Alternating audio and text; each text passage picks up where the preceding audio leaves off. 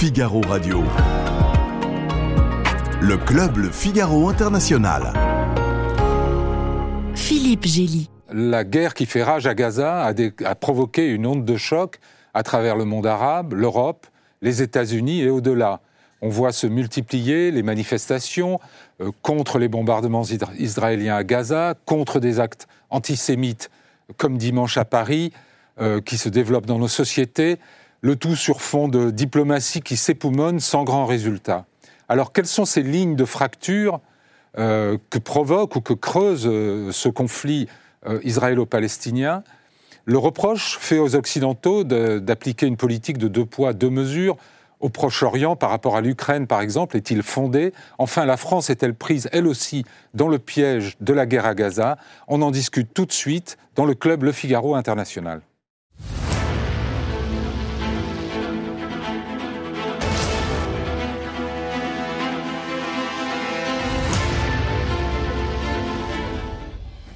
Gilles Kepel, vous êtes politologue, professeur des universités, spécialiste de l'islam et du Moyen-Orient que vous arpentez depuis 40 ans.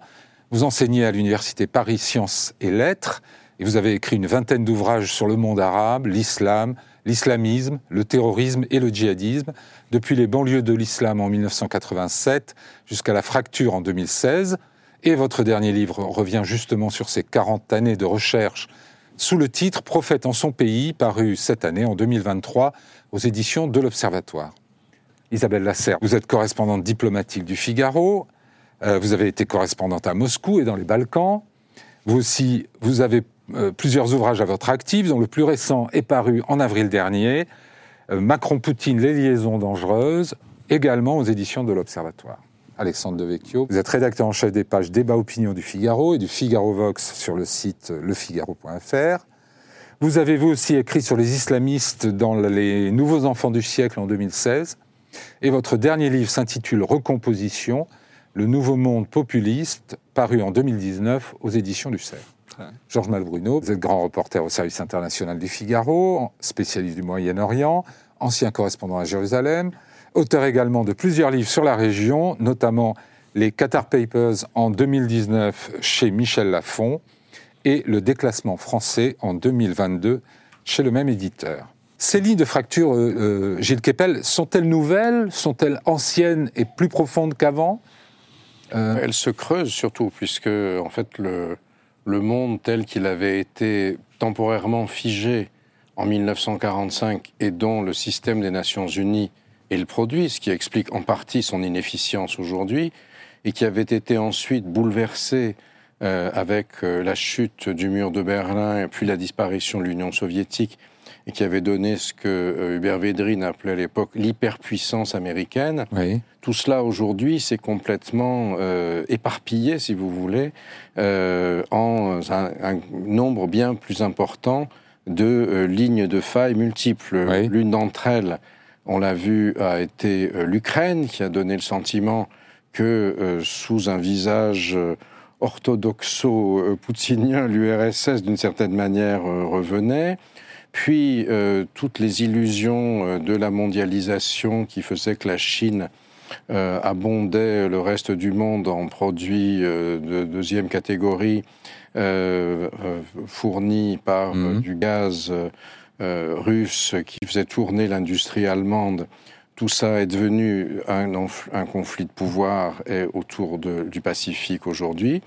Et puis, on croyait que les accords d'Abraham, tels que pensé, les avait pensés Donald Trump, avaient d'une certaine manière mis la question israélo-palestinienne et surtout les Palestiniens sous le tapis comme la poussière. Et euh, tout d'un coup, euh, le, euh, les massacres, hmm. la razzia holocauste, si j'ose dire, du 7 octobre, puis les bombardements sur les populations civiles et militaires de de Gaza depuis lors par Israël ont, euh, réactivé cette ligne de fracture-là, qui du reste s'inscrit aussi dans la prolongation de l'autre, puisque la mer Noire, c'est le lieu où se croisent l'Azerbaïdjan, euh, l'Iran n'est pas loin, la Russie, etc. Et puis euh, le, la grande ligne, on voit ça derrière sur votre écran, Alors justement, c'est le canal de Suez. Et la mer Rouge, euh, qui risque d'être bloquée. Si les choses s'enveniment, c'est par là que passe la grande voie du One Belt, One Road, les nouvelles routes de la soie qui amènent toute la junk fabriquée en Chine sur les marchés européens. Sur cette carte, en rouge, soutien au Hamas, on voit une partie du Moyen-Orient, du Maghreb. En bleu, le bloc, enfin le camp occidental, entre guillemets, c'est-à-dire l'Ouest global, euh, qui représenterait à peu près un tiers de la population mondiale. Le, camp pro-Hamas, d'après les estimations, c'est autour de 5%, disons. Et une grande majorité, les deux tiers, c'est un entre-deux, euh, où chacun essaye de défendre son intérêt. Euh, on est surpris d'y voir une grande partie de l'Amérique latine et d'Amérique centrale, euh, bien sûr la Russie, une bonne partie de l'Asie, l'essentiel de l'Asie, environ la moitié de l'Afrique. Tout ça vous surprend ou Isabelle Lasserre, cette carte?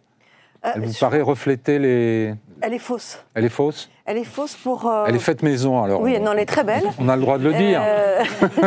elle est fausse pour une Mais elle a des sources quand même. C'est que, par exemple, moi je reviens des pays du Golfe, là, c'est vrai que les, les, États du Golfe, notamment par exemple les Émirats arabes unis, sont extrêmement modérés sur la question, mais les populations ne le sont pas. C'est-à-dire qu'on peut avoir des pays euh, qui sont chez vous en, jaune-orange, avec des populations qui sont en rouge. Il y a euh, un mois considéraient le Hamas comme un mouvement terroriste et qui aujourd'hui le considèrent comme un mouvement de résistance. Alors précisément, il faut que j'explique pour justifier le, le, travail de nos cartographes, qui sont quand même pas mauvais c'est que là, c'est les, positions évidemment officielles. Non, non, mais je, Parce qu'on ne peut pas mesurer. Évidemment, mais je, je, plaisante. Donc c'est les postures adoptées par les gouvernements. On est bien d'accord, c'est une. Voilà. Euh, euh, euh, par ailleurs, je pense que effectivement, il y a plein de lignes de fracture dans le monde, mais il y en a une qui se creuse mois après mois, qui est imparfaite. parce qu'on ne sait pas très bien comment l'appeler, mais qui est en gros un camp occidental et plus ou moins démocrate, enfin plutôt plus d'ailleurs, contre un camp euh, du sud global plus ou moins autoritaire. Et c'est vrai que... C'est-à-dire l'ouest contre le reste? Alors, c'est l'ouest contre le reste, c'est le sud global contre le nord global. Est-ce que l'ouest global n'est pas plus cohérent que le sud global, en fait? Si, alors peut-être, mais ce qui se passe, c'est qu'il y, a effectivement euh, une fracture qui est issue d'une contestation euh, de plus en plus affirmée, oui. d'une alliance de pays qui, euh, en fait, refusent euh, l'ordre occidental et veulent euh, l'abattre et le remplacer par un hmm. ordre qui n'est pas le qui pas le même. Et cette guerre à Gaza en est l'un des révélateurs ou la guerre de Gaza est, en est un des révélateurs au même titre que l'Ukraine ou c'est différent? Cette rupture existe depuis en fait fort longtemps. Elle a été révélée et, et, elle a été grossie par la guerre euh, l'invasion russe de l'Ukraine. Et là, euh, elle, subit un, hmm. nouveau, nouveau, bouillonnement qui, qui, à chaque fois, il y a des pays qui, qui en fait, qui basculent un petit peu dans, dans ce camp. Alors, il faut faire attention parce qu'effectivement, c'est très compliqué. L'Inde est une démocratie, mais elle est du côté des pays de, du Sud global.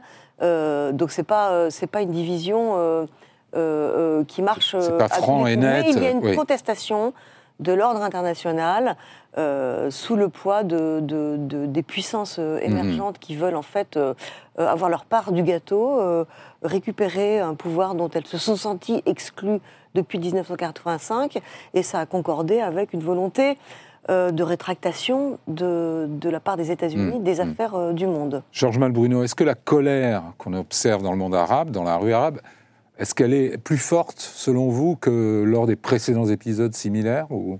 Ah oui, elle est plus forte parce que euh, la réponse israélienne, qui, laquelle succède à l'attaque terroriste du Hamas, est beaucoup plus forte. Déjà, l'attaque elle-même était sans précédent. Exactement. Et donc, la riposte israélienne, aujourd'hui, dans le monde arabe, qui regarde Al Jazeera ou d'autres chaînes de télévision, évidemment, sont, euh, euh, sont choqués par ces images-là. Et, comme ça a été dit, effectivement, c'est le. Alors, je ne sais pas si, si on peut placer ça sur une ligne de fracture, mais c'est le réveil de la cause palestinienne chez ces peuples peuple dont certains, effectivement, l'avaient un peu oublié parce que, ben, parce que tout le monde l'avait oublié. Et, euh, et à travers cette, ce réveil, euh, ça, on, en parlera, ça place évidemment les dirigeants de ces pays arabes dans des positions difficiles, ce qui les oblige à, à hausser le ton tout en, euh, tout en faisant passer des messages en coulisses à Israël que, je parle des Émirats arabes unis, qui ne veulent pas rompre leurs relations diplomatiques, ou même l'Arabie saoudite qui, tout en adoptant un ton très ferme, je ne pense pas qu'à terme, stoppe son processus de, de négociation vue de normalisation. Mais les opinions sont radicalisées, les opinions sont choquées, et on y viendra. Les opinions et les régimes aussi nous font le reproche à nous de ce fameux double standard. On y reviendra parce que euh, parce que eh bien ils pensent que effectivement euh, l'Occident et le, Nord global s'est mobilisé sur l'Ukraine. En revanche, s'est jamais mobilisé sur la question palestinienne. Donc là, il y a vraiment effectivement il y a une fracture. Moi, ce qui me choque, ce qui me ce qui me qui me frappe, c'est effectivement une fracture entre entre entre l'Occident, oui, et le et ces pays-là. La perception que nous avons de la crise, de la guerre, qui ne correspond pas du tout à la leur. Et, donc, ils nous, ils nous font le reproche du double standard, de, euh, de ne pas, euh, de ne pas montrer les vies humaines. On va passer en revue ces points-là. Euh, là, effectivement, il y, a une, il y, a une, cassure. Il y a une chose qui me frappe, Gilles Kepel, est-ce qu'il y a, et, Alexandre de Vecchio, est-ce qu'il y a une unité finalement euh, euh, dans la réaction euh, du monde arabe qui contrasterait avec les divisions qu'on observe dans nos sociétés? Il y a une unité de, langage, mais... une unité de colère en tout cas. En fait, toute la question c'est de savoir qui a l'hégémonie sur ce langage. Et c'est ça qui est en train de se passer. J'ai écouté en, en, arabe l'autre jour le discours de Nesrallah, euh, le patron du Hezbollah libanais, donc qui est chiite, mais qui s'exprime en arabe, qui est arabe, d'ailleurs qui parle très bien, euh, avec beaucoup d'éloquence, euh, simplement, avec c'est un vrai tribun, et qui au fond faisait le propos arabe qui s'imposait comme norme. Il n'y a aucune voix arabe aujourd'hui, parce que sur Al Jazeera, elle est fragmentée, éparpillée, mais Nasrallah avait réussi, d'une certaine manière, à prendre l'hégémonie. Or, Nasrallah, c'est la voix de l'Iran dans le monde arabe, si vous voulez. C'est, il est chiite, mais là, il ne s'est pas réclamé du chiisme, il s'est réclamé d'une cause palestinienne globale qui, euh, du coup, permettait à l'Iran d'être derrière le grand marionnettiste de l'affaire, ce qui mettait mal les Saoudiens, euh, les autres Arabes, etc. Parce que de Casablanca à, euh, à Oman, c'était les arabophones aux banlieues françaises euh, ceux qui sont encore arabophones en banlieue, c'était ce discours-là qui était entendu et qui établissait la norme. Donc, et son message dominant, c'était c'était euh, il va y avoir un affrontement global et euh, Israël doit céder et l'axe de la résistance dirigé par l'Iran avec le Hezbollah, avec les Houthis du Yémen, avec le, Hezbollah irakien et le Hamas, qui est un parti, ça qui est très intéressant aujourd'hui, le Hamas est un parti sunnite alors que tous les autres sont des chiites. Mhm. Mais le Hamas était au départ la, la, branche palestinienne des frères musulmans. Hamas, c'est un acronyme arabe qui veut dire Harakat al-Mukawama al-Islamiyya, c'est-à-dire mouvement de la résistance islamique, mais qui, du fait de l'affaiblissement du leadership sunnite radical international, euh, Al-Qaïda est dans les choux, Daesh, il en reste encore un peu en Irak, plus ou moins manipulé par les uns et mhm. par les autres, ou en, Syrie, mais ils n'ont pas la capacité de frapper, par exemple en France, qu'ils avaient autrefois. Les frères musulmans sont plus très en forme parce que le Qatar les stipendiait abondamment quand ils étaient en conflit avec l'Arabie saoudite, mais aujourd'hui, ils se sont un peu rabibochés sur le dos des Saoudiens. Erdogan, qui les accueillait, euh, leur a dit d'aller se faire voir en Europe, où ils sont euh, très implantés pour le coup, parce qu'il a besoin d'argent, de pétrodollars euh, saoudiens et émiratis dans ses banques. Et donc, il s'est créé une sorte de vacuité, si vous voulez, mhm. dans le leadership radical sunnite. Et c'est euh, la nature et euh, l'islamisme ayant horreur du vide. Du coup, euh, l'Iran, à travers son proxy en chef, c'est-à-dire Nasrallah, le Hezbollah, a récupéré cette colère. Et ce qui met justement les dirigeants non iraniens, non chiites en porte-à-faux, Aujourd'hui, ils sont obligés de dire euh, on est contre, bien sûr, et ce point de vue-là, les Saoudiens ont sans doute la position la plus forte, parce que d'abord parce qu'ils sont les plus forts et qu'ils sont les plus directement visés. Hein. Il faut bien se rappeler que le 7 octobre a, a mille raisons pour lesquelles ça s'est passé à ce moment-là, et du reste, mille explications, parce qu'il y a des conflits d'interprétation, mais cinq jours avant, c'est-à-dire le 2 octobre, un deuxième ministre saoudien, pardon, un deuxième ministre israélien était reçu officiellement en Arabie saoudite. Mhm. Si le processus de rapprochement euh, saoudo-israélien se prolongeait, bientôt l'Arabie saoudite allait récupérer un dôme de fer ou un système antimissile qui le mettrait à l'abri des euh, missiles, lancés par les Houthis pro-iraniens depuis le Yémen, le Hezbollah irakien qui avait réussi à interrompre pendant 48 heures la principale production de pétrole saoudienne pendant ça. Donc, du coup, l'Iran se retrouvait avec beaucoup moins de pression euh, sur l'Arabie saoudite. Si vous voulez, donc, par-delà euh, ce qui a été décrit ici par nos collègues, c'est-à-dire euh, le, la rue arabe unanime. la rue arabe, il faut toujours se méfier parce que c'est assez versatile. Hein, mais bon, disons que la rue arabe unanime. Elle refuse quand même oui, la, guerre euh, menée par bien Israël. Évidemment, bien évidemment. Comme, mais il n'y a pas que les Arabes qui la refusent, d'ailleurs, aussi dans d'autres parties du monde. On va, mais, on va y venir. Mais par-delà, vous avez en réalité d'ores et déjà l'après qui est en train de se jouer. Hmm. Alors, aucun des dirigeants arabes ne va vous dire on aimerait que Israël se débarrasse le plus rapidement possible du Hamas en tuant le moins de gens Mais possible. certains le pensent très fort. Le pensent tellement fort qu'ils ne On va revenir à ce point-là. Euh, Alexandre Devecchio, est-ce que justement face à cette, ce refus euh, euh, enfin, général dans le monde arabo-musulman de la guerre que de, défensive, de représailles, on la qualifie comme on veut, que mène Israël. Euh, est-ce que justement, nous, occidentaux, européens, on n'affiche pas un spectacle de division permanente?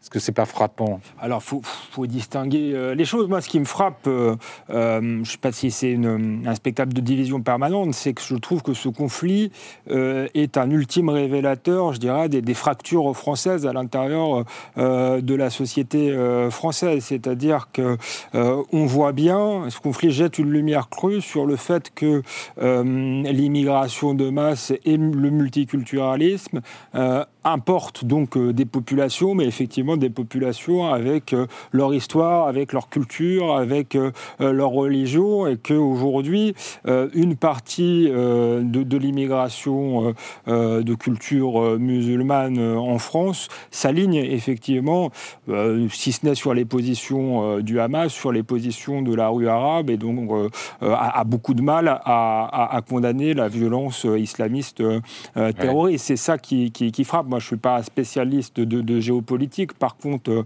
euh, voilà, ce qu'on avait déjà observé dans les banlieues françaises pas plus tard qu'avec le mhm. durant les émeutes, il n'y avait pas de conflit israélo-palestinien, mais on sentait une hostilité aussi à l'égard de l'État français et plus largement à l'égard des valeurs occidentales. On a pu l'observer à de multiples reprises.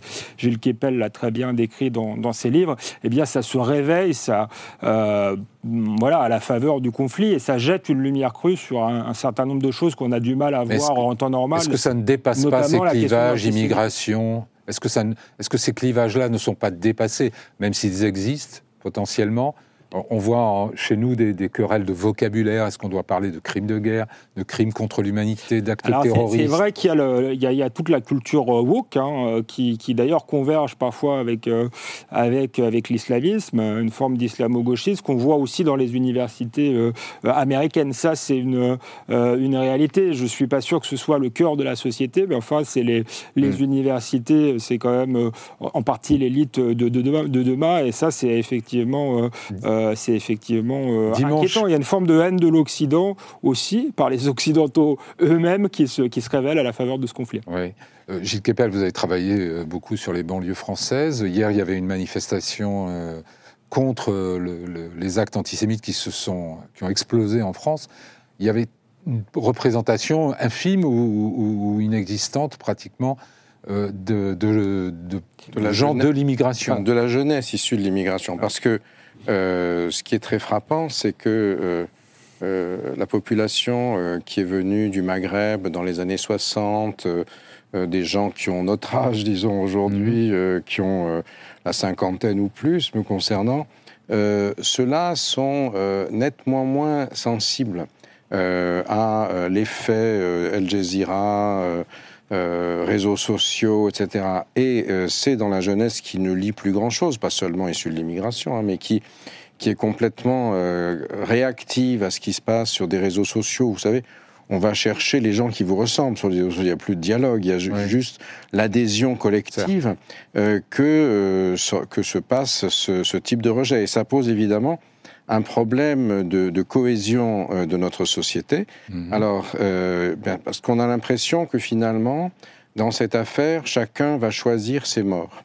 On, on manifeste euh, contre l'antisémitisme, parce qu'on a été horrifié mhm. par euh, ce qui s'est passé euh, le 7 octobre, par cette espèce de, chose qui, qui convoque l'image du pogrom chez les juifs, mais qui convoque aussi chez un certain nombre de gens l'image de, d'émeutes de, banlieue qui auraient qui seraient poussées au paroxysme, si vous voulez. Il y a, cette, il y a toute cette du terrorisme du Bataclan, ou du terrorisme du Bataclan, mais qui soit pas, qui soit un effet, un effet massif. C'est mm. plus euh, des centaines de personnes, ce sont des milliers, mhm. avec une relation très compliquée. Avec le, on s'identifie aux juifs, mais aussi on dit euh, c'est c'est leur faute. Enfin, ce sont les vieux les, vieux stéréotypes qui reviennent à la surface.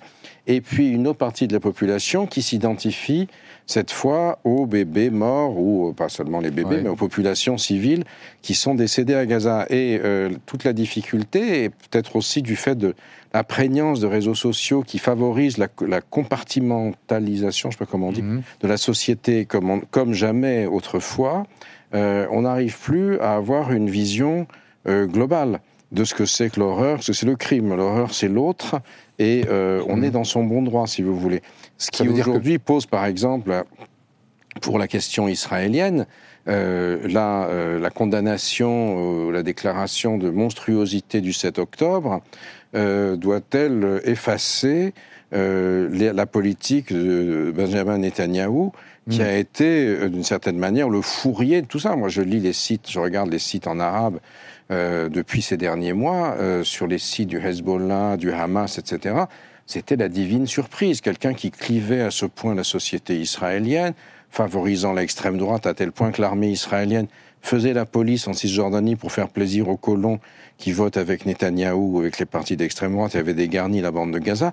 Tout ça, si vous voulez, euh, c'est quelque chose que, et c'est, je pense, le rôle d'un universitaire ou de l'intellectuel public, c'est d'arriver à euh, remettre tous ces éléments dans le contexte, à la fois dans le contexte présent, et aussi à penser qu'on ne va pas rester dans cette situation de manière permanente. Par-delà l'émotion très légitime, mais dont il serait bon probablement qu'elle fût davantage partagée, si vous voulez, qu'on mhm. n'est pas chacun en train de se réclamer euh, de ses morts en disant ceux de l'autre ne comptent pas. Dans le discours de Nasrallah, ce qui était frappant par exemple, c'est qu'il explique les, euh, alors à l'époque on disait 1400, aujourd'hui 1200 morts euh, israéliens, ce ne sont pas, c'est pas le Hamas, ce sont des, des, friendly fires, enfin des, tirs de l'armée israélienne, il y a partout. Euh, une sorte de, déjà du révisionnisme. Voilà, une sorte, oui, de, négationnisme express, si vous voulez, parce qu'on est mal à l'aise avec ça, et, surtout de penser euh, aujourd'hui et demain. Et je peux vous assurer que, bah, notamment dans les pays du Golfe et en Europe, on pense au demain, parce que euh, Alexandre Devecchio a très justement fait remarquer que dans la société américaine, qui s'estimait totalement immune de ces questions parce que le poids de mm. la communauté juive était tel que les autres n'avaient plus, euh, n'avaient pas, la possibilité d'expression, on voit que dans le monde universitaire, où il y a beaucoup d'étudiants arabes par ailleurs qui font leurs, études à, grands frais, les choses ont basculé pour la première fois, et même au Congrès, où la députée euh, palestino-américaine Rachida euh, Tlaib euh, s'est fait censurer par le Congrès. Hmm. Alors que nous, nous, nous sommes beaucoup plus, on est sur le terrain, si vous voulez. Nous faisons partie, en, France, d'un ensemble euro-méditerranéo-Moyen-Orient où la politique intérieure et la politique étrangère sont constamment mêlés. On aurait pu penser que les États-Unis, eux, étaient loin. Le pacte d'Abraham, ce sont des enjeux de politique étrangère. Et nous, nous ne pouvons pas avoir cette politique parce que euh, ce qui se produit, comme Alexandre l'a dit, se répercute à l'intérieur de nos sociétés. Et elles sont beaucoup plus profondément interpénétrées du fait hmm. aussi des, euh, des, flux migratoires constants. Euh, votre serviteur réside une partie de sa vie à Menton et euh, voit euh, l'immigration au quotidien, si vous voulez, se transformer. Donc ça, c'est pas aux États-Unis, c'est pas la même chose. L'immigration, elle est mexicaine. Le problème social, il est afro-américain. Hmm. Chez nous, tous les enjeux sont mêlés, vous voyez, et c'est pourquoi il est très important, je pense, de d'essayer de, faire la part des choses, de peut-être condamner ces monstruosités de manière équanime et euh, de penser qu'il en va de l'avenir de notre société européenne propre. Isabelle Lasserre, on nous accuse, euh, nous occidentaux, d'avoir deux poids, deux mesures, par exemple par rapport à ce qui se passe en Ukraine. Euh, en gros, on ne laisse rien passer à Poutine et on laisse tout passer à Israël. Est-ce que c'est une accusation, un grief légitime? Bah, euh, Pas tellement en fait, euh, je trouve, parce que d'abord on a beaucoup passé à Poutine pendant extrêmement longtemps. Si on lui avait un peu moins passé, il n'aurait pas envahi l'Ukraine et on n'en serait pas hmm. là. deuxièmement, le, deux poids double mesure. Évidemment, il a existé quand on a bombardé l'Irak, quand on a bombardé euh, la Serbie, la Yougoslavie, euh, etc. Mais par exemple, sur la question palestinienne, euh, moi je veux bien qu'on accuse l'Occident de, n'avoir rien fait, d'avoir oublié les Palestiniens. il faut quand même rappeler que ceux qui sont, enfin, le pays qui s'est le plus occupé de la solution politique, ce sont les États-Unis ils ont fait quand même que ça pendant, euh, pendant 20 ans, même si ça n'a pas marché, et si ces dernières années c'était un petit peu mis entre parenthèses. Quant à l'Europe, euh, elle, déverse, elle a déversé euh, des milliards, si on prend plusieurs années, pour, pour les Palestiniens, alors que les pays arabes, eux, se sont lavés mmh. les mains allègrement de la question palestinienne. Donc sur cette question-là, tout le monde est fautif. Il y a une... C'est-à-dire tout le monde applique un deux poids deux bah, mesures. les Arabes eux-mêmes l'appliquent, Tout le monde s'est contenté euh, tout le monde a vécu dans le, dans le, dans le déni et s'est dit on peut vivre avec un, un conflit d'une très très très très basse intensité, d'ailleurs qui n'est pas vraiment, enfin qui, qui, est un conflit de temps en temps quand Israël, euh, enfin quand il quand il se réchauffe, ça dure jamais très très longtemps. Et sinon on peut euh, vivre, continuer le business as usual avec avec ce type de conflit. Tout le monde s'est trompé, comme tout le monde s'était trompé sur Vladimir Poutine et ses intentions. Donc franchement. Euh, le deux poids deux mesures. Euh, c'est pas pertinent. il est, pertinent. si vous me permettez, juste. Il est pertinent en Afrique, par exemple, quand, quand la diplomatie française, euh, de temps en temps, adoube certains dictateurs et veut se débarrasser d'autres dictateurs. Là, oui, il y a une politique de double standard. On comprend pas tellement. Si vous me permettez une seconde, et c'est allé même jusqu'à Israël, puisque Bibi Netanyahou pendant l'essentiel de son passage au pouvoir euh, avant l'intermission avec Lapide, euh, avec le Qatar, euh, finançait, faisait financer Hamas. Oui, bien sûr. Alors on ne sait pas le montant, peut-être Georges Bruno, qui est grand, grand, grand oui, en chef, la valise entre 10 et 30 millions. Enfin, il y en avait beaucoup. Moi, je me suis même demandé si les jeeps qu'on a, parce que les jeeps restaient, les jeeps qui amenaient le cash, donc chaque mois l'avion du Qatar arrivé à l'aéroport Ben Gurion, les gens ne savent pas tellement ça. Avec 10 à 30 millions, était ensuite amené, euh, convoyé par le Mossad en jeep de grand luxe jusqu'à la frontière d'Erez, celle qui a été passée si facilement dans l'autre sens. Et là, les services égyptiens l'amenaient au-dessous sans doute de mm. l'hôpital Al-Shifa, où c'était réparti. Évidemment, le Hamas prenait des frais de dossier euh, qui étaient sans doute euh, non négligeables.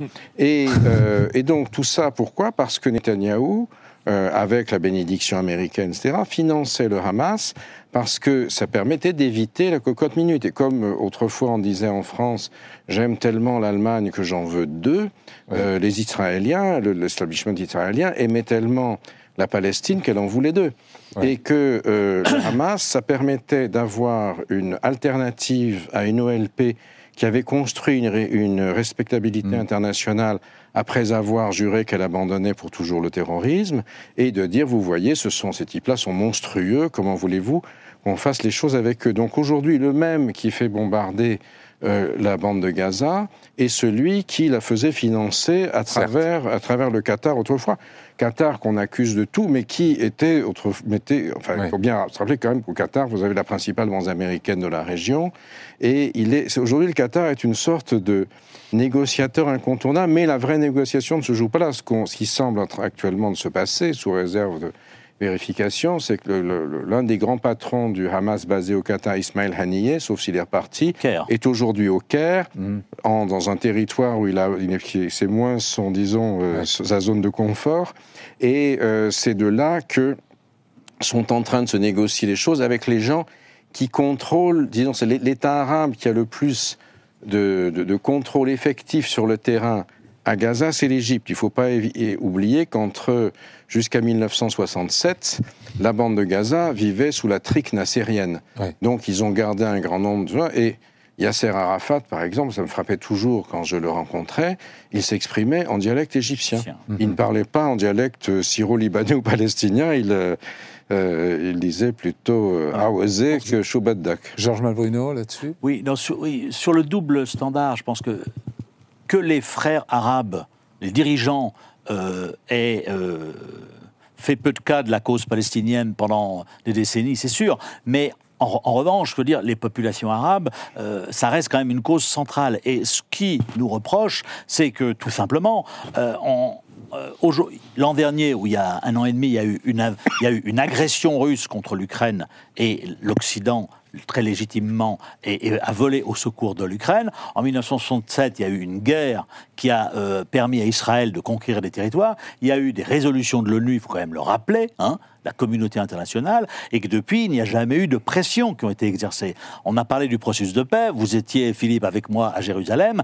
Effectivement, les États-Unis ont été le parrain, mais en 30 ans d'évolution de, ce processus de paix, même moins. Hein. Il y a une seule fois où les États-Unis ont fait pression sur Israël, c'est en 1991, lorsque James Baker a gelé les garanties bancaires qui permettaient aux Israéliens d'absorber les réfugiés soviétiques. Sinon, euh, la colonisation, ça a été un blanc-seing. Mmh. Euh, les attentats, quand il y avait un attentat commis par un, extrémiste juif, etc. Donc, c'est cette perception-là qui, euh, dans le monde arabe, n'est pas passée. Dire, bah, les. Et aujourd'hui, on nous reproche d'être alignés sur Israël dans une dans un contexte de guerre extrême.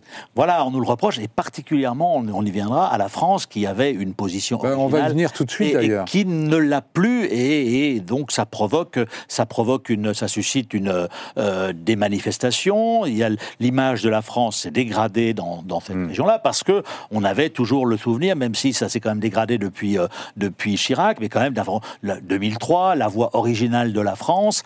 Et donc, euh, et donc, il y a une grande frustration euh, à l'égard, euh, à l'égard de notre pays et de l'Occident. Et, et, donc, c'est tout ça qui, qui fait qu'il y a une. et ce qu'on nous reproche aussi, c'est aussi parce qu'ils regardent les chaînes de télévision françaises, ils regardent, etc. C'est dire, on parle beaucoup du 7 octobre, mais on n'a pas beaucoup parlé avant du 7 octobre. C'est-à-dire ce que vous disiez, le contextualiser. Le Hamas n'est pas né le 6 octobre 2023. Mais venons-en à la politique France, à la position de la France. C'est quoi la position de la France, Isabelle Lasserre? Vous l'avez comprise la, la, position du président de la République.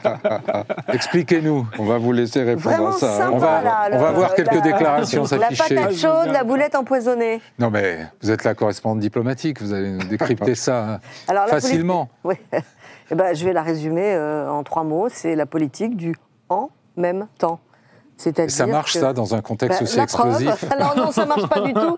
Ça n'a pas marché avec la Russie et l'Ukraine et ça ne marche absolument pas euh, dans ce. Alors en même temps quoi déjà? Quels sont les ingrédients? Alors en même temps, euh, il faut soutenir Israël et son droit, le droit légitime à se, son droit légitime à se défendre. Mhm. Euh, il faut aussi euh, euh, éradiquer la, tête et les infrastructures militaires du Hamas. Et en même temps, il faut se rapprocher un peu des Palestiniens parce qu'on a des pays arabes qui sont nos alliés, mais surtout, surtout, euh, parce qu'on a une population euh, musulmane euh, hmm. qui est soit entre qui oscille entre enfin qui, est, qui peut être turbulente et qui en tout cas est extrêmement nombreuse et avec une très très forte connexion et capacité de démonstration vis-à-vis des Palestiniens. Et je pense que c'est ça qui a vraiment qui a véritablement changé. C'est-à-dire qu'aujourd'hui Emmanuel Macron se sent obligé d'avoir une politique étrangère qui est déterminée par une chose sa peur que le, du, que, le, que le chaos euh, que, le conflit ne soit importé en France. Et je pense que, par ailleurs, euh, cette peur, euh, il a raison de l'avoir, parce qu'elle est, elle, est réelle. la, tension aujourd'hui dans la société est absolument incroyable. Et, donc je pense que c'est ça, cette peur d'une explosion en France qui lui fait prendre des virages euh, euh, complètement. Mais du coup, divergents. Alexandre Le lundi, le lundi, on a l'impression qu'il est pro-israélien. Le mardi, euh, euh, ah ben non, finalement, euh, euh, il faut un cessez-le-feu, donc on peut plus éradiquer le Hamas, parce qu'à partir du moment où il y a un cessez-le-feu, on peut plus. euh, Oui. Donc c'est c'est- c'est- c'est- c'est, euh, c'est Alors très, du très coup, il est compliqué. où, il est où ailleurs, Emmanuel Macron La politique, juste un, juste un mot, mais. Oui. la politique étrangère de la France, la fameuse politique d'équilibre, euh, de- jusqu'à euh, la fin de, de- de Chirac, c'était une politique pro-arabe. Euh, Enfin, c'était plutôt une politique euh, pro-arabe. Ça s'est terminé euh, à l'époque de Sarkozy, puis Hollande, puis Macron, où là, on a eu, à mon avis, une politique plus équilibrée, c'est-à-dire qui était moins pro-arabe. Alors aujourd'hui, certains reprochent à Emmanuel Macron, enfin reprochaient jusqu'à hier, d'avoir une politique euh, trop alignée sur euh, Israël. Mais vous voyez, ça dépend des jours. Lundi oui, mardi non. Et euh, Mais Alexandre Devecchio, euh, il est où euh, pour vous, Emmanuel Macron? Non, Il est crois- là où il doit être Je crois qu'Isabelle Lasserre a, a- a bien résumé. D'abord, moi, je pense que le, le- la position euh, pro-arabe, qui était celle de, de- encore de, de Jacques Chirac, euh, a- est, est plus tenable en réalité aujourd'hui parce que malgré tout, je pense que le conflit a, muté. C'est-à-dire que quand on avait un conflit entre deux nationalismes, un conflit réellement territorial, c'était une position qui était tout à fait tenable. Aujourd'hui, on voit bien qu'à la faveur de la prise de pouvoir de, du Hamas à Gaza, on est dans une, une guerre euh, beaucoup plus civilisationnelle, que l'objectif d'ailleurs du Hamas n'est pas d'avoir euh, un État palestinien, mais d'éradiquer euh, les Juifs de la terre. Même ça, c'est débattu. Hein. ah, c'est dans leur charte, Oui. pardonnez-moi. Donc, et surtout, Mais on a on été a des déclarations récentes de Haniyeh qui dit... et surtout, on a été nous-mêmes frappés par le, par le terrorisme islamiste, donc ça modifie, je pense, la donne et ça modifie automatiquement la, la- la position des dirigeants français. Ensuite, Isabelle Lasserre a très bien euh, résumé. Je crois qu'Emmanuel Macron fait de la politique intérieure. Et là, c'est ce qui est le plus, euh, le plus inquiétant. Ça révèle à quel point notre pays, encore une fois, est communautarisé, fracturé. Euh, mais c'est aussi préoccupant parce que je crois que le président de la République ne peut pas être l'otage du communautarisme en France et, il, il en a un peu donné l'impression avec ses hésitations à aller ou pas aller à la marche, en déclarant notamment à la BBC qu'il ne voulait pas donner l'image d'un pays coupé en deux. Mais enfin, la marche n'était pas, euh, pour le coup, euh, une marche euh, pour soutenir la politique d'Israël, c'était une marche contre l'antisémitisme. Donc le président de la République doit représenter tout le monde, je suis d'accord, mais quand il dit... à ce sujet-là, parle d'une France coupée en deux. De qui il parle Euh, Il a eu peur d'offenser les autres les antisémites. Donc, euh, on voit bien que le, la fragilité finalement de, de- de ce pays fragilise le, euh, Ouais. le pouvoir, euh, le, le- le- le président de la Ouais, République. Gilles Kepel, est-ce qu'il est audible sur la scène internationale nous avons eu la vision, si j'ose dire, du Figaro, qui est le verre à moitié vide, d'une certaine manière, d'Emmanuel Macron. Alors, bon, je- Vous allez décrire le verre à moitié plein voilà, le verre à moitié plein, parce que sinon, il n'y a pas de C'est quoi le verre à moitié plein? C'est que, euh, si j'ose dire, il est partout. Euh, et euh, ce qu'il vous dites qu'il est, mais vous dites nulle part, mais on peut dire qu'il est partout. C'est pourquoi Parce que on va commencer par euh, son voyage au Moyen-Orient. Rappelez-vous que quand Biden arrive, le malheureux Biden qui espérait passer tranquillement le week-end en Nouvelle-Angleterre, on le met dans l'avion et il est dans l'avion. Que, que se passe-t-il? Cet épisode qu'on a un peu oublié, mais que, dont on va finalement connaître sans doute les, les tenants, les aboutissants, c'est la bombe qui tombe sur l'aéroport, sur l'hôpital, pardon, El Ahli, ce qui veut dire l'aéroport national, non pas l'hôpital Al-Ali, comme on l'a entendu à la télé, euh, de, de Gaza, administré par des missionnaires chrétiens du reste. Et donc, c'est, ça fait quelque chose d'énorme. Euh, ça fait dérailler euh, le voyage de Biden. Euh, Oui. Et euh, on accuse l'armée israélienne d'avoir bombardé. Mahmoud Abbas, qu'on a sorti euh, de chez lui, on le re- rentre chez lui, il n'y va plus. Biden ne peut voir personne, sinon euh, des. Israéliens. Et après, on se rend compte que c'est pas du tout les Israéliens qui l'ont fait, c'est le, le, le, Le djihad islamique islamique. qui est vraiment qui, obé- qui obéit au doigt et à l'œil à ce que lui disent les gardiens de la révolution. Qu'il y a une roquette qui s'est abattue, est-ce que c'est vraiment par hasard sur l'aéroport alors qu'elle tirait sur Israël? Bon, l'affaire est beaucoup plus complexe. Euh, Macron arrive euh, dans la région et les Iraniens envoient tout de suite un signal qui est la libération, avant même qu'il parte, de notre collègue Fariba Adelkha. Pourquoi est-ce que Fariba Adelkha, qui a été euh, retenu sous un prétexte fumeux Euh, en, fait 5 ans. oui, un peu plus de 4 ans, 4 ans et demi. binationale franco-iranienne en Iran et soudain libérée, c'est pas parce qu'on a trouvé tout d'un coup qu'il y a un procureur qui a déclaré qu'elle était innocente. C'est parce qu'on c'est un signe que donne l'Iran qui donne les ordres aussi euh, au euh, djihad islamique au passage, qui lui dit c'est bon, la voie est ouverte. Donc ce qui fait que Macron a pu, contrairement à Biden, à la fois voir les Israéliens, ensuite aller en Cisjordanie, aller en Jordanie et puis aller au Caire, ce qui n'est pas complètement nul.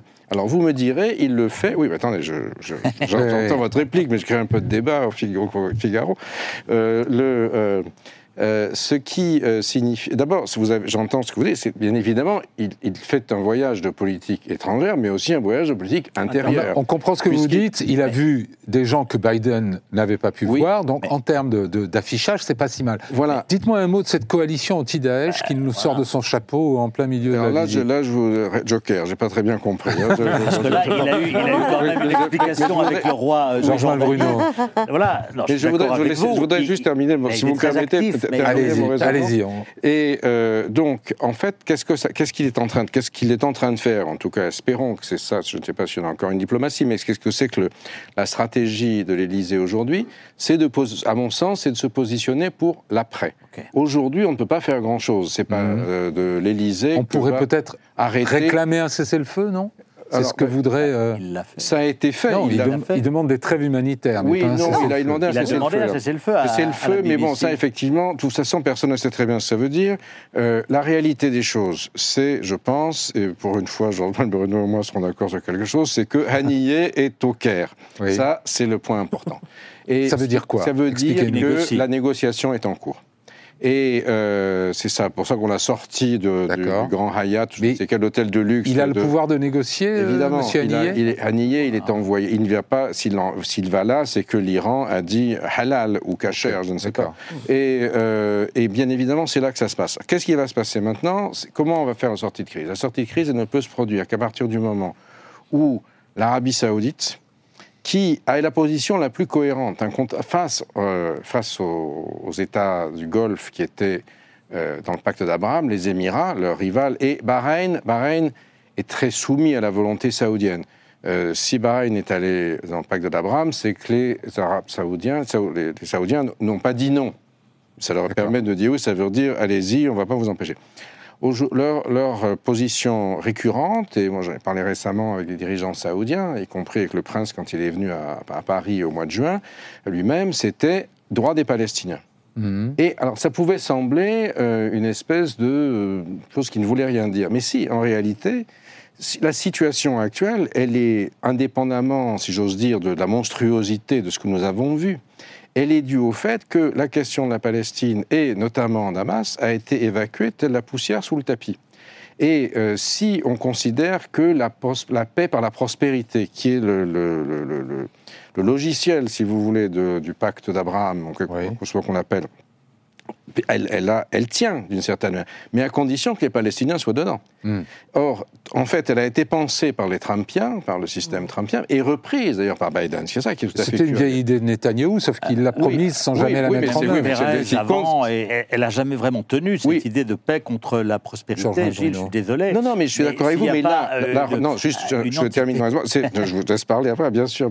Mais, euh, les Émirats ont signé. Oui, euh, le Maroc a signé. Ça, c'était des choses énormes. Enfin, le reproche. Oui, au Maroc, par exemple, qu'est-ce que, ça, qu'est-ce que ça rapporte au Maroc? Ça bah, rapporte Énorme. Non, énormément de choses. Les Saoudiens reprochent. on ne va pas refaire tous les accords d'Abraham. Euh, oui, on va faire ça. Pas seulement, non, pas seulement vous avez raison, Isabelle.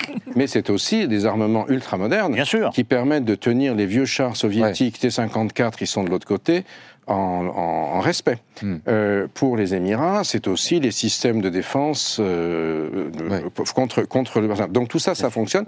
Mais aujourd'hui, les, Saoudiens, je te, juste là-dessus, sont sur une, une position qui est d'une certaine manière assez cohérente, c'est-à-dire pour l'instant, ils n'ont rien pas, payé grand-chose, les Saoudiens. Vous parliez de, tout ce que l'Europe a donné, vous avez raison, des fortunes. Mais les Saoudiens n'ont pas mis grand-chose parce qu'ils ne faisaient pas confiance au Hamas. Et c'est pour ça que tout le monde attend quand même la destruction du Hamas, tout sans, le dire. alors c'est quoi après le Hamas veut dire que, il peut y avoir de perspectives entre guillemets, de paix pour la prospérité par la paix, paix par la prospérité, comme vous l'appelez, qu'à partir du moment où vous avez une, une, une implication très significative de ceux qui ont le coffre-fort. Et aujourd'hui, le coffre-fort, il est saoudien. Il est aussi émirati, mais c'est incommensurable. La fortune saoudienne, mm. Telle qu'elle a été pensée à travers la politique de Mohamed Ben Salman, qui refuse les, les, objurgations de Biden, qui lui dit soit la pompe à essence des États-Unis baisse les prix, augmente la production, etc., il n'en a rien à faire. Il a accumulé une fortune extraordinaire, une capacité d'action que pour l'instant, il n'a pas utilisée. Mais si on suit votre raisonnement, c'est quoi la solution qui agréerait euh, aux détenteurs du coffre-fort C'est l'après-guerre. C'est que on trouve une place, on fasse, on mette les Palestiniens dans le coup. Non pas forcément parce qu'ils aiment les Palestiniens, parce qu'ils se sont bien rendus compte que s'il n'y a pas les Palestiniens qui font partie de la prospérité, ça pète, mm. ça mm. saute, et dans des choses que eux-mêmes ne peuvent plus contrôler et dont ils sont là. Et surtout, ça profite à qui? À l'Iran, qui est l'ennemi mortel. Et Macron, d'une certaine façon, je crois, s'inscrit aujourd'hui dans, une, dans une, stratégie qui est assez proche des stratégies des États du Golfe. C'est-à-dire, chacun exprime euh, sa position en fonction de sa population, en fonction de son idiosyncrasie, etc. Mais euh, il me semble qu'on est d'ores et déjà dans l'après, avec l'Iran qui veut faire dérailler, mais qui ne peut pas se permettre tout non plus. Euh, Hezbollah, pardon, Nasrallah disait même pas peur, on a le, on a le, porte-avions Gérald mhm. Ford, même pas peur, mais euh, le, Hezbollah n'a pas bougé parce que sinon il y avait les Tomahawks qui allaient tomber. Et puis le Hezbollah au Liban n'est pas si fort que ça et il n'a pas envie que euh, refaire la guerre des 33 jours. Mais pardon, vous dites on est déjà dans la pré Isabelle Lasserre. dans les pays du Golfe, mais à la différence de la France, au moins eux, ils ont de l'argent et euh, ils mettent les islamistes en, en tôle. Donc c'est pas pareil. Hein. Oui, je suis un peu provoque. un mot, un peu provoque, mais, je, un mot quand même. Chacun euh, politique, mais vous attendez, avez raison. Attendez, attendez, oh, oh, vous dites on est déjà dans l'après. Ce qu'on voit quand on même. On est dans le pendant, mais on est, tout le monde réfléchit à l'après. Est-ce que la guerre telle que la mène Israël aujourd'hui euh, ne va pas compromettre même les plans les plus optimistes de, ben, des, Saoudiens. on voit bien qu'il y a une confusion côté israélien. Un jour, Netanyahou dit on va réoccuper, le lendemain, sous pression américaine, il ne réoccupe plus. Euh, nul ne sait, d'une part... Personne n'a de plan pour l'après, n'est-ce pas Non, il n'y a pas de plan, parce qu'il y a des plans élaborés, on, en a parlé dans le Figaro, mais c'est des plans... Il y a des plans, mais ils sont théoriques. Qui les met en œuvre prématurés, parce que personne ne sait si on arrivera d'éradiquer militairement le Hamas. Ça peut tout à fait se terminer, vous l'avez bien dit, l'Iran et le Hezbollah là ils, seront tôt ou tard à la table des négociations, pas euh, devant, mais derrière, et donc ça change la donne. Vous avez raison, mais il y, a aussi un élément, c'est Netanyahou. Oui. C'est-à-dire que tout le monde attend le moment où on va se débarrasser de Netanyahou, qui a, même plombé, qui a plombé Israël. Qu'est-ce qui restera Et euh, qui, avec est quand même l'enjeu principal aujourd'hui. Avec qui fera-t-on la paix euh... Isabelle Lasserre, des plans, il peut en exister, mais avec qui on les fait à Gaza bah, S'il ne reste pas grand-chose. Bah, déjà, euh, on ne le fait pas avec Netanyahou. Mhm. Euh, et pas avec le Hamas. Ça, ça me paraît être euh, une. Voilà. Après, est-ce est qu'il y a la possibilité de, de, de, faire ressurgir une autorité palestinienne qui mhm. ne soit pas décrédibilisée? Comme l'est Mahmoud Abbas Ça peut être le prisonnier Barghouti. C'est Marwan Barouti. Marwan Barouti qui aujourd'hui est en prison. Celui qui a la plus, qui a, si vous voulez, qui a la plus grande aura. Avec Darlan. Oui, oui, Darlan, Darlan qui est quand même un collaborateur. très, très proche des Émirats. Alors, ça veut... Détesté par les Gazaouis, par le Hamas. voilà, c'est compliqué. C'est sans doute celui qui a aujourd'hui le plus grand charisme. Oui, le plus gros carnet de chèques. Non, non, non. Celui, qui, celui qui a le carnet de chèques, c'est Darlan, mais celui qui a le charisme, c'est Barbouti. Celui qui sera désigné par la communauté internationale y compris par les pays arabes à ce moment-là. Euh, Alexandre de Vecchio, on, assiste à des manifestations euh, dans les grandes capitales, on en a vu même à Melbourne, euh, en Australie, contre la façon dont Israël mène cette guerre à Gaza. Est-ce que d'abord, est-ce que vous n'avez pas été surpris par la rapidité du basculement dire, après l'effroi généralisé de l'attaque du 7 octobre, il a fallu une semaine à peine pour que mm. les médias, les opinions euh, basculent et Se, oui, un peu dans l'autre sens. Je, dirais que j'ai été euh, qu'à moitié, euh, qu'à moitié surpris parce qu'on sait très bien que dans une guerre asymétrique, le plus le, plus fort, le plus armé technologiquement, a toujours c'est toujours celui qui perd la bataille de, de l'opinion. C'est pas la première fois que ça arrive avec avec Israël. et ensuite, je pense que c'est manifestations sont le fait de, minorités actives en réalité dans la, société, mais capables de mobiliser pour, pour des, des, des, manifestations, que ce soit l'extrême gauche, wokiste, ou que ce soit effectivement les minorités ethniques ou culturelles, je ne sais pas comment il faut les... Je vous interromps une seconde. En Australie, il y a une présence de migration moyen-orientale extrêmement importante. Vous aviez en particulier au moment de l'affaire euh, des caricatures du prophète, vous aviez, c'était la diaspora euh, hmm. libanaise sunnite euh, d'Australie qui finançait la campagne. Et vous avez eu toutes sortes d'affaires de Burkini, etc. Donc vous avez des déferments dans les universités américaines, c'est pareil aujourd'hui, qui, qui, sont, qui sont bien implantés et qui permettent de donner aussi, à travers ce que sont devenus les médias aujourd'hui, totalement esclaves des réseaux sociaux, sauf bien sûr le Figaro, enfin c'est ce qu'on dit. Mais nous ne sommes pas euh, donc, paraît-il. Euh, donc, qui, qui, crée, si vous voulez, un effet de, une illusion d'optique aussi sur la mhm. réalité des rapports de force. Euh, oui, je pense que ce, ça, ne reflète pas, je pense, la majorité des opinions occidentales, mais ça montre la force de ces minorités, leur, leur, capacité de plus en plus grande à fracturer. Est-ce que ça ne devient pas de plus en plus difficile de, de soutenir Israël dans le contexte de cette guerre euh, assez brutale, même si elle a démarré. non, non, si vous voulez, notre position, quelle qu'elle soit, ne doit surtout pas dépendre euh, de, minorités qui veulent en plus euh, plus ou moins détruire l'Occident. Alors je ne mets pas tout le monde dans le même sac. Il peut y avoir une identification à la cause palestinienne légitime de, de, musulmans modérés. On voit que ce n'est pas toujours le cas. On voit certains et en dehors slogans. et, pour ce qui est, et pour ce qui est des wokistes et de l'extrême gauche, ils ont un projet qui est celui de la déconstruction construction de l'Occident. Donc euh, si on annexe euh, notre position par rapport à leur position à eux, hmm. enfin ça, me paraît euh, délirant, d'autant plus qu'il ne faut pas surestimer, encore une fois, leur, leur poids dans la société. Il me semble qu'aux élections, voilà, les, Mélenchon a fait un certain score, avec aussi le fait que les partis socialistes sont dans les choux, la gauche traditionnelle est dans les choux, mais il n'est pas, il est pas majoritaire dans la société. Donc je ne vois pas pourquoi on annexerait la position de la France sur ces minorités-là. Après, on peut très bien avoir une position modérée. un mot, un mot, pardon, on arrive presque à l'université, hein, parce que c'est ça, vous l'avez souligné. Votre serviteur est viré de l'université sous la pression du wokisme. mais il faut quand même un truc hallucinant. Il faut, arrêter d'être l'otage. Ce que je dis, wokisme ou islamo-gauchisme, parce que c'était ma, ma dernière question. Est-ce que le fait que l'antisémitisme soit passé de l'extrême droite à l'extrême gauche, aujourd'hui, c'est un fait avéré, c'est fin du débat ou ou la bah, question est encore posée Non, je crois que c'est. Euh, on l'a vu, Jean-Luc Mélenchon était absent de la manifestation, Marine Le Pen euh, y était présente. Euh, je crois d'une part que l'antisémitisme qui tue, c'est réellement l'islamiste. Il n'y a pas eu de, de meurtre de l'extrême droite en France. je ne sais pas quand on remonte le, dernier, mais ça fait probablement des dizaines et, des dizaines d'années. ça, c'est pour l'islamiste qui tue les juifs. Et on voit bien ceux qui sont complaisants, qui jouent avec ça, sont plutôt aujourd'hui euh, euh, à l'extrême gauche. Donc de ce point de vue-là, euh, fin du débat. Et donc la, peur, la pression de cette extrême gauche-là et des islamistes, il faut surtout pas y céder. Après, ça ne veut pas dire qu'il faut avoir une position pro-Israël non plus, mais en tout cas, il ne faut pas que notre position soit dictée par des gens qui veulent fracturer la société. Merci beaucoup, c'est le mot de la fin. Merci à tous les quatre Merci. pour cette conversation intéressante. Les fractures méritent d'être encore sondées. On, on y consacrera encore du temps. Pour ma part, je vous retrouve la semaine prochaine. Bonne semaine à tous.